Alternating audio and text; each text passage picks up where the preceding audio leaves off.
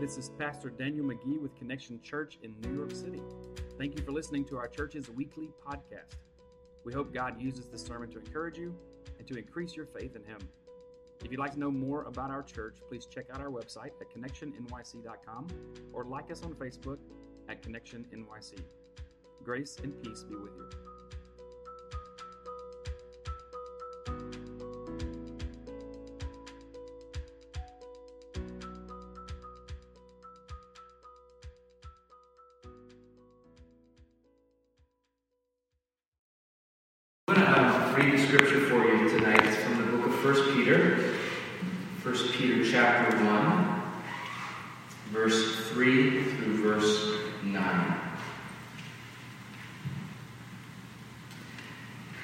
Blessed be the God and Father of our Lord Jesus Christ.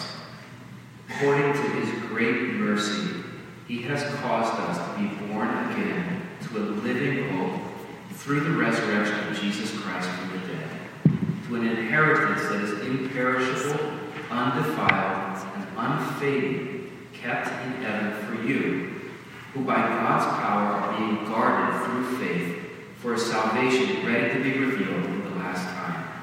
In this we rejoice, though now for a little while, if necessary, you've been grieved by various trials, so that the tested genuineness of your faith, more precious than gold that perishes though it's tested by fire, may be found to result in praise and glory and honor at the revelation of Jesus Christ. Though you have not seen him, you love him. Though you do not now see him, you believe in him and rejoice with joy that is inexpressible and filled with glory, obtaining the outcome of your faith, the salvation of your souls. This is the word of the Lord. Let's that. Let's pray. We are grateful for your word, Father. We ask that as we look at it, as I speak about it this evening, that your Holy Spirit would allow us to hear your voice, that you would speak your truth to each one of us. I ask this in Christ's name. Amen.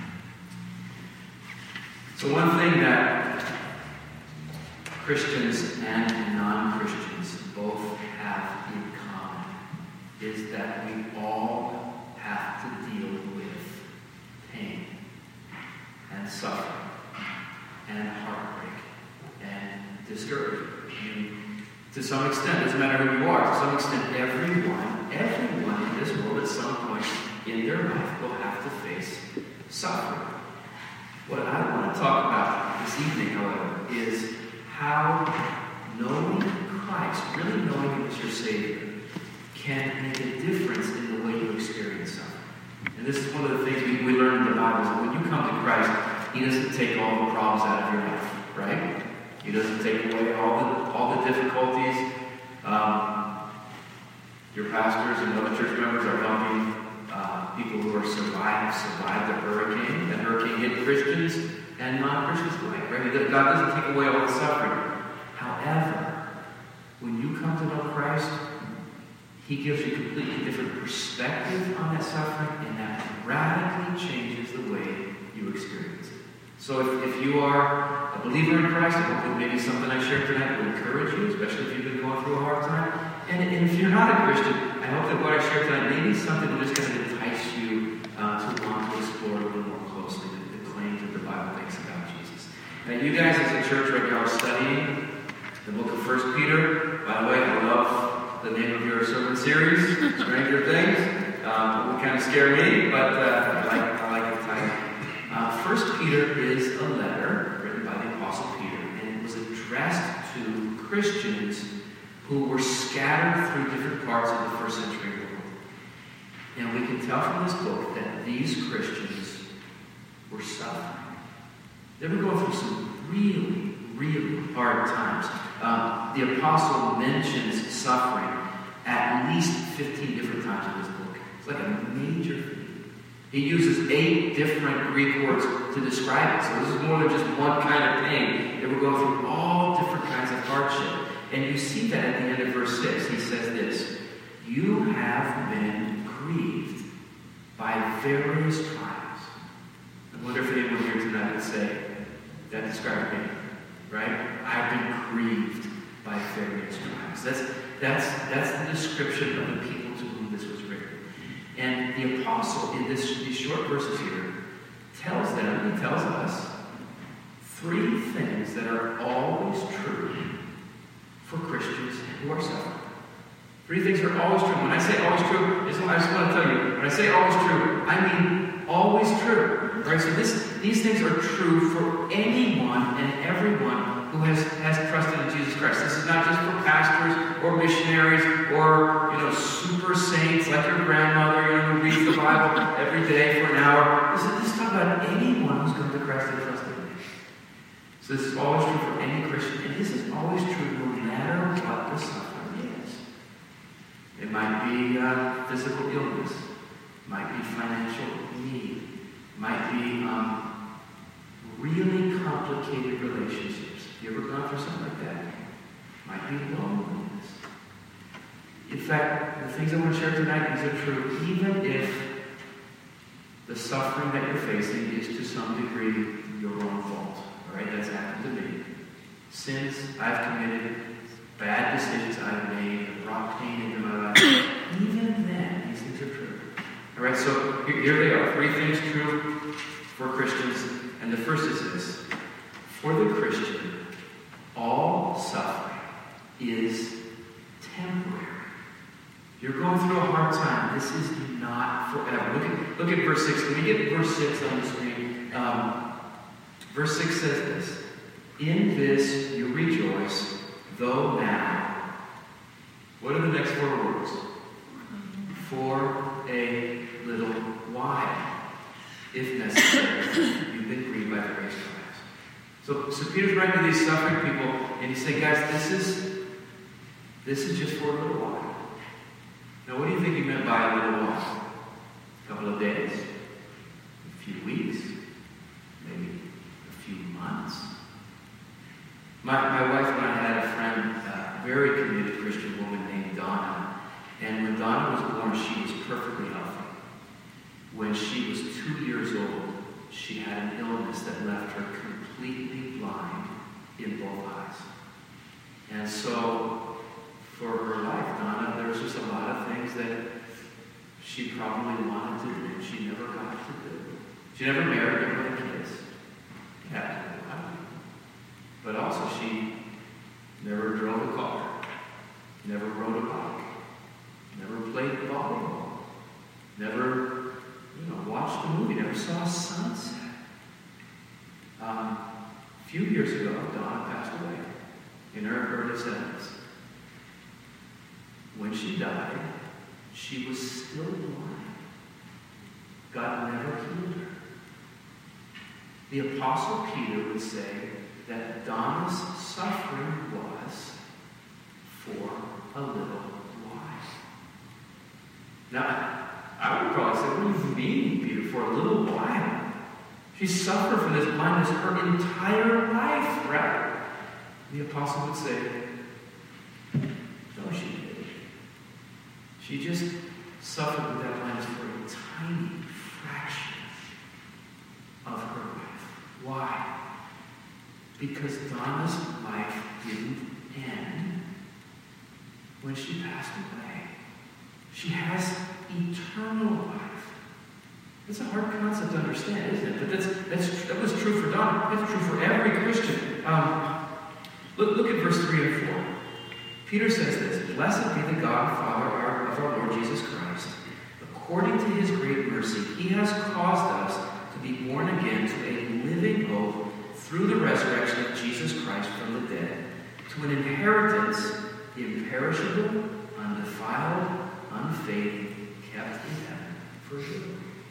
He's, saying to Christians who are going through a really hard time, he's saying, listen, there is an eternal, never ending inheritance that is right now being kept in heaven for you. It's, it's hard for me to wrap my mind. Have you ever struggled sometimes I'm really thinking about that? what the Bible tells us, however, is, is Christian, because Jesus Christ died on the cross, your sins are forgiven. God is not angry with you. God, God is not viewing you as someone who's in debt. Your sins are forgiven. And because Jesus rose from the dead, believer, you will someday rise too. You, you, you have been given eternal life in Jesus Christ. Peter says here that God has caused us to be born again into what? Into a living hope, not a dying Believer, the hope that you have in Jesus Christ is not just for 10 years, 20 years, 30 years, 40 years, 80 years. No, listen. And then it dies. That's the end of it. No, it's a living hope, a never dying hope that, that you have in Jesus Christ. So, um, if you're going through a hard time, this does not mean that I'm saying, well, just cheer up, you're going to heaven someday. That's not what this is saying. Believer, God loves you dearly. He loves you so much, He gave His Son for you. You're going through a hard time right now, He, listen, He cares about every sleepless night, He cares about every tear you cry. But He would say to you, this suffering that you're facing right now, oh man, one second into eternity, you look back on this and say, that was, was just for a little while.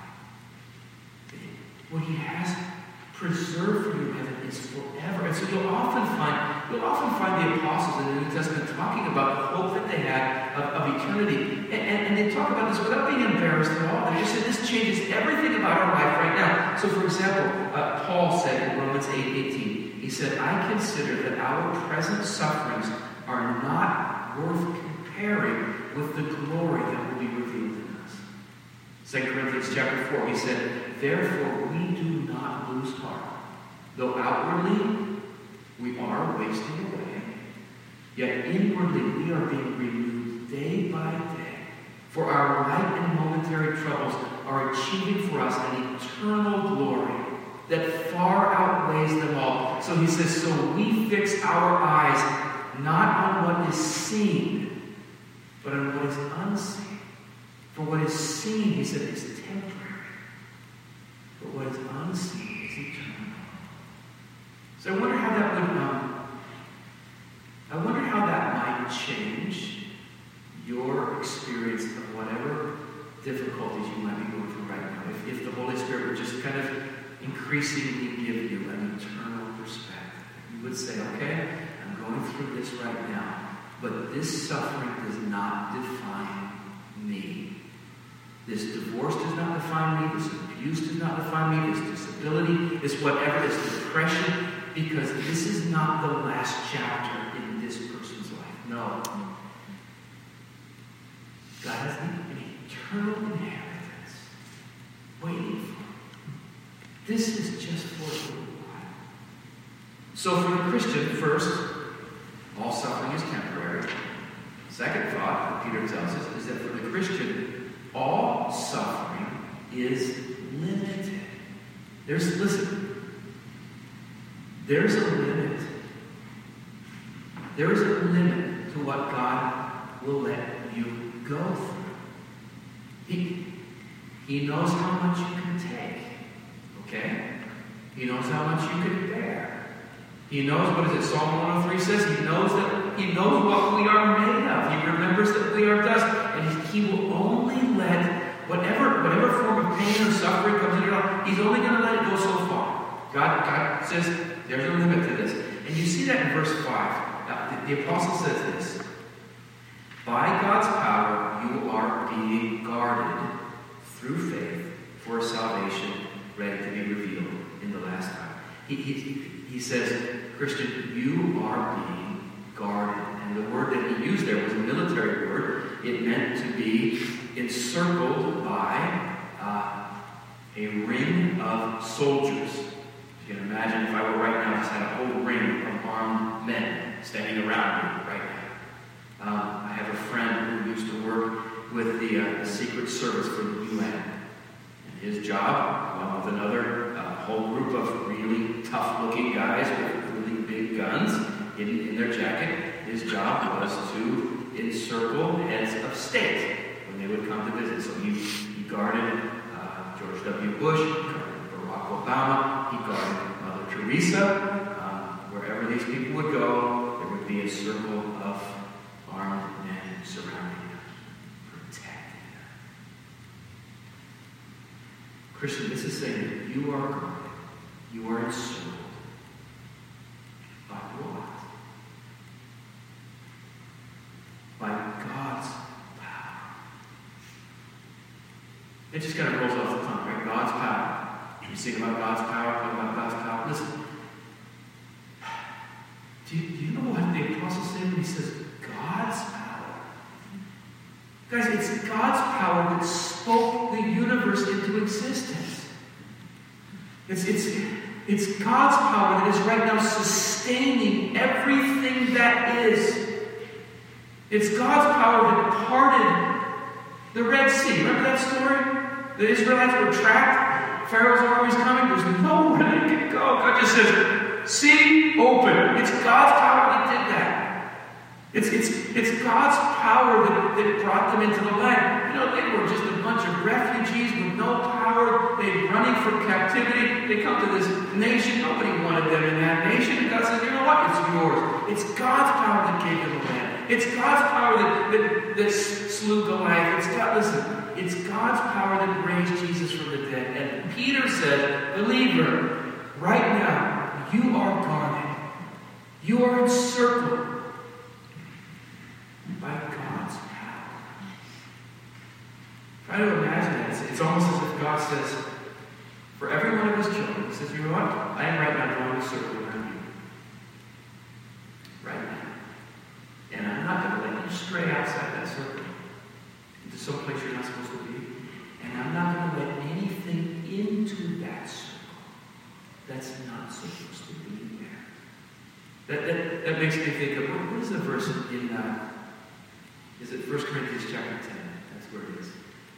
Where it says, God is faithful. He will not let you be tempted. You could translate that tested beyond what you can bear, but with the temptation, with the testing, He will also provide a way out so you can stand up. God will not let God will not let more come to you than you, with His help, can handle. Kind of reminds me of the story of Job. Um, you don't encourage suffering people by pointing to Job because they think, oh man, this is really a, a, sad story. But think about the story of Job. You know that story? The devil comes to God and, and, uh, God says, have you noticed my, my servant Job? Honors me. And Satan says, oh yeah, let me have. And God says, okay, I'll tell you what. You can mess with his possessions, but you can't touch him. That's what the devil does. That brings all kinds of pain and loss into Job's life. And, and, and, and Job keeps serving the Lord. And, and then the devil says, well, come on, let me, let me mess with his, his uh, let me kill him. And God says, no. You can mess with his health, but you can't take his life. And so, he suffers from loss of health. And that's discouraging, right? But here's what's encouraging about this story. The devil can only go as far as God says. God is in and the evil one can't go one inch past it. Believer, that is as true in your life right now as it was for Job back then. Suffering, pain, difficulty, temptation, what heartbreak, and where you can't go one inch, you are encircled right now by the power of God. Let me let me tell you how that helps me, and I have to keep reminding myself of this. Um, if I can confess one of my sins to you, I am a worrier. Anyone else here a worrier? I mean, everyone worries a little. I worry a lot. But I can tell you. Um, whenever there's any kind of any kind of difficulty, um, my first reaction is to kind of think of worst case scenario right? So I heard that my mother was sick with a cold. I called her last night. She didn't answer the phone. Guess what I'm thinking? She's lying on the ground dead. Know, I called her today. She's like, so, um, but I just imagine the worst. Here's what helps me to remind myself. God's up there and just saying, you know what? I got this. I got this. Not, nothing is going to happen in your life that I haven't permitted. There's this limit that God draws. And, and what is it? Psalm, Psalm 3 says this I lie down and sleep, I wake again because the Lord sustains. So there is all suffering is temporary. Okay, it's not forever. And all suffering is limited. God will not let it go beyond what is plans Remember that old hymn? Uh, when through the deep waters I call you to go, the rivers of sorrow will not overflow. For I will be with you, your troubles to bless, and sanctify to you your deepest distress. So, for the Christian, all suffering is temporary, all suffering is limited. And one, one more thought that we learn from this passage is that for the Christian, all suffering, all suffering has a purpose. Uh, God never allows needless pain into our lives, and God never wastes pain that He allows into our life. So again, look at verse 6. Uh, in this you rejoice, but now for a little while. What's the next words? If necessary, you have been grieved by various trials. God only allows difficulties in life if he considers it necessary.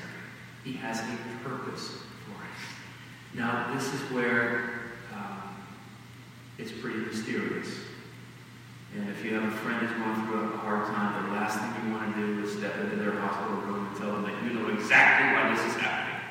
We don't know God's purposes all the time, right? I think sometimes we won't understand why he allows certain things to happen until we, we're in the presence of Jesus and he explains it to us, right? But he always has a purpose. And Peter does point to one very common purpose that God will have for hardship in our life. In verse 6, the end of verse 6 through verse 7, he says, You've been grieved by various trials, so that the tested genuineness of your faith, more precious than gold that perishes though it's tested by fire, may be found to result in praise and glory and honor at the revelation of Jesus Christ. So he's comparing your faith in Jesus, believer, to gold. And, you know, as they tell us, gold, when they dig it out of the ground, has all kinds of impurities. It just looks like a pretty dirty rock. And so they put it in very, very hot fire. And the fire burns away everything that shouldn't be there. And when you get done with that process, what you have, you have pure, valuable gold. And this is passage is saying that Christian, you are worth more to God than all the gold in the world. God doesn't care if gold is pure, but He loves you. It's an investment in you. He gave His Son for you, and He is preparing you Listen, what he is preparing you for, you cannot even imagine. For all eternity. And so right now, he is purifying, preparing you and me for something this life, have you ever, have this ever happened to you? You go through a really, really hard time, and uh, you hate it. It stinks, right?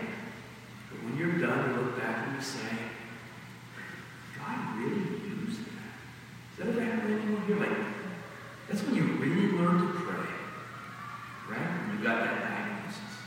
But that's, that's when you, you really learn to connect with other Christians in, in, in genuine community. When you went through the divorce, right? Or that's when you really, really uh, learn to trust the promise of God when your children were rebelling, right? When, when you went through something hard, that's when you got to shouldn't surprise us. You see that in the Bible. Just about, if you read the Bible, just about anyone that God ever used in a significant way had to be prepared for that through what? Through suffering.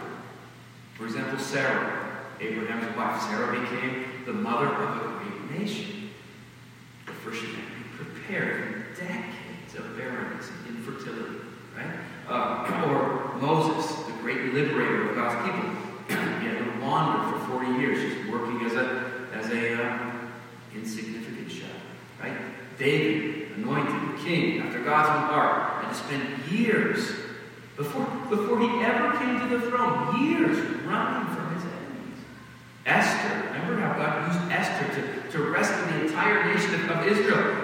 She had to endure a forced marriage to a difficult?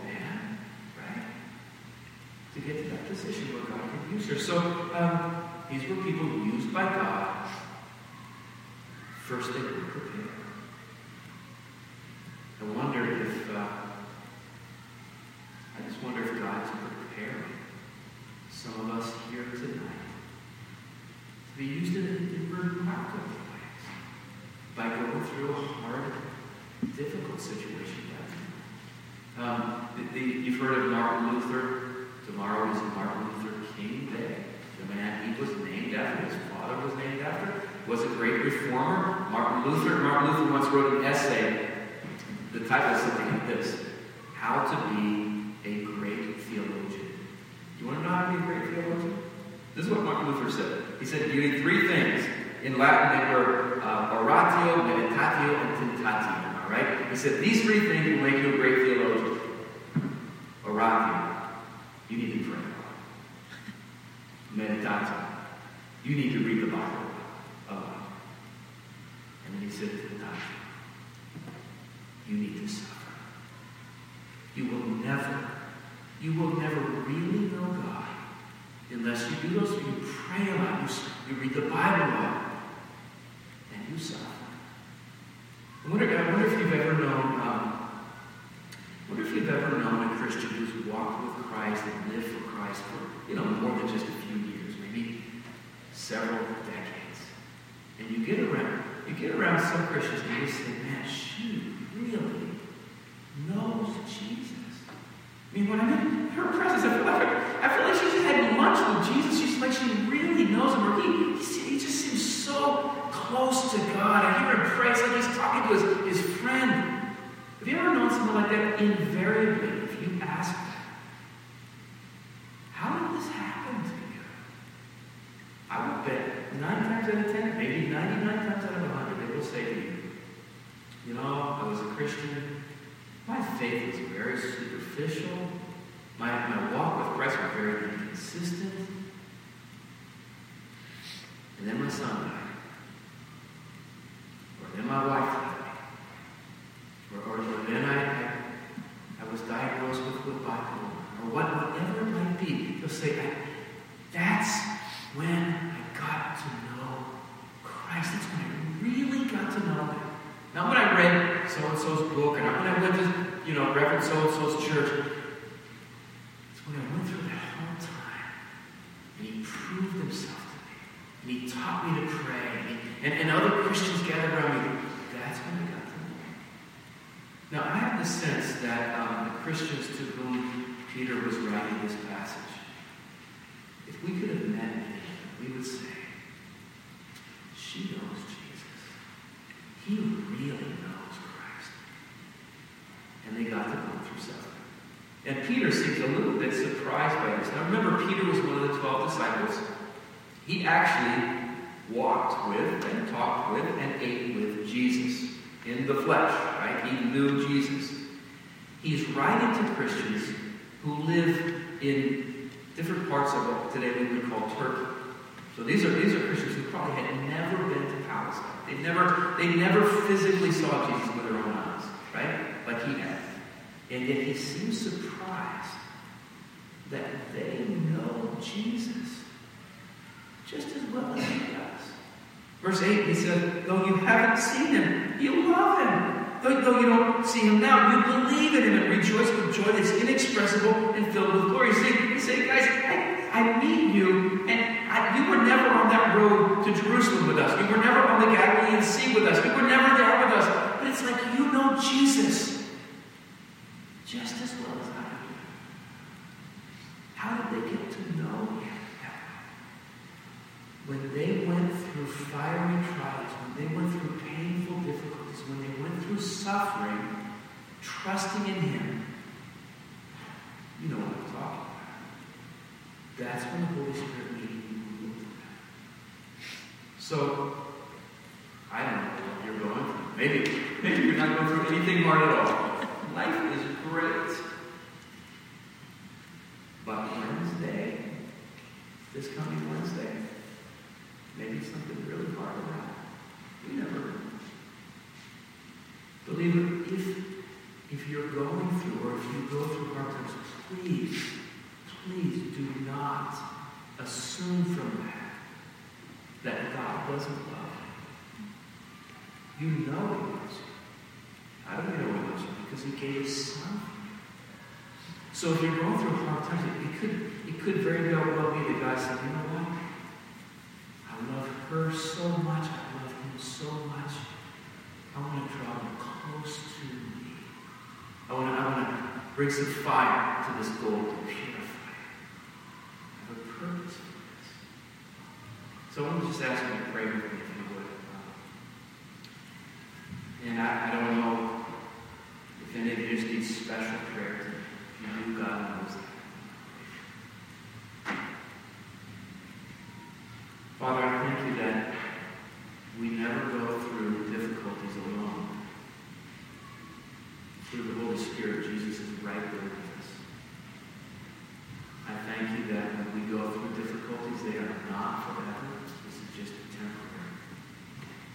I thank you that you will not let anyone in this room go, go through more than you intend for them. I thank you that you will use whatever suffering for a purpose, to prepare us, to strengthen us, to allow us to know Jesus like we've never known.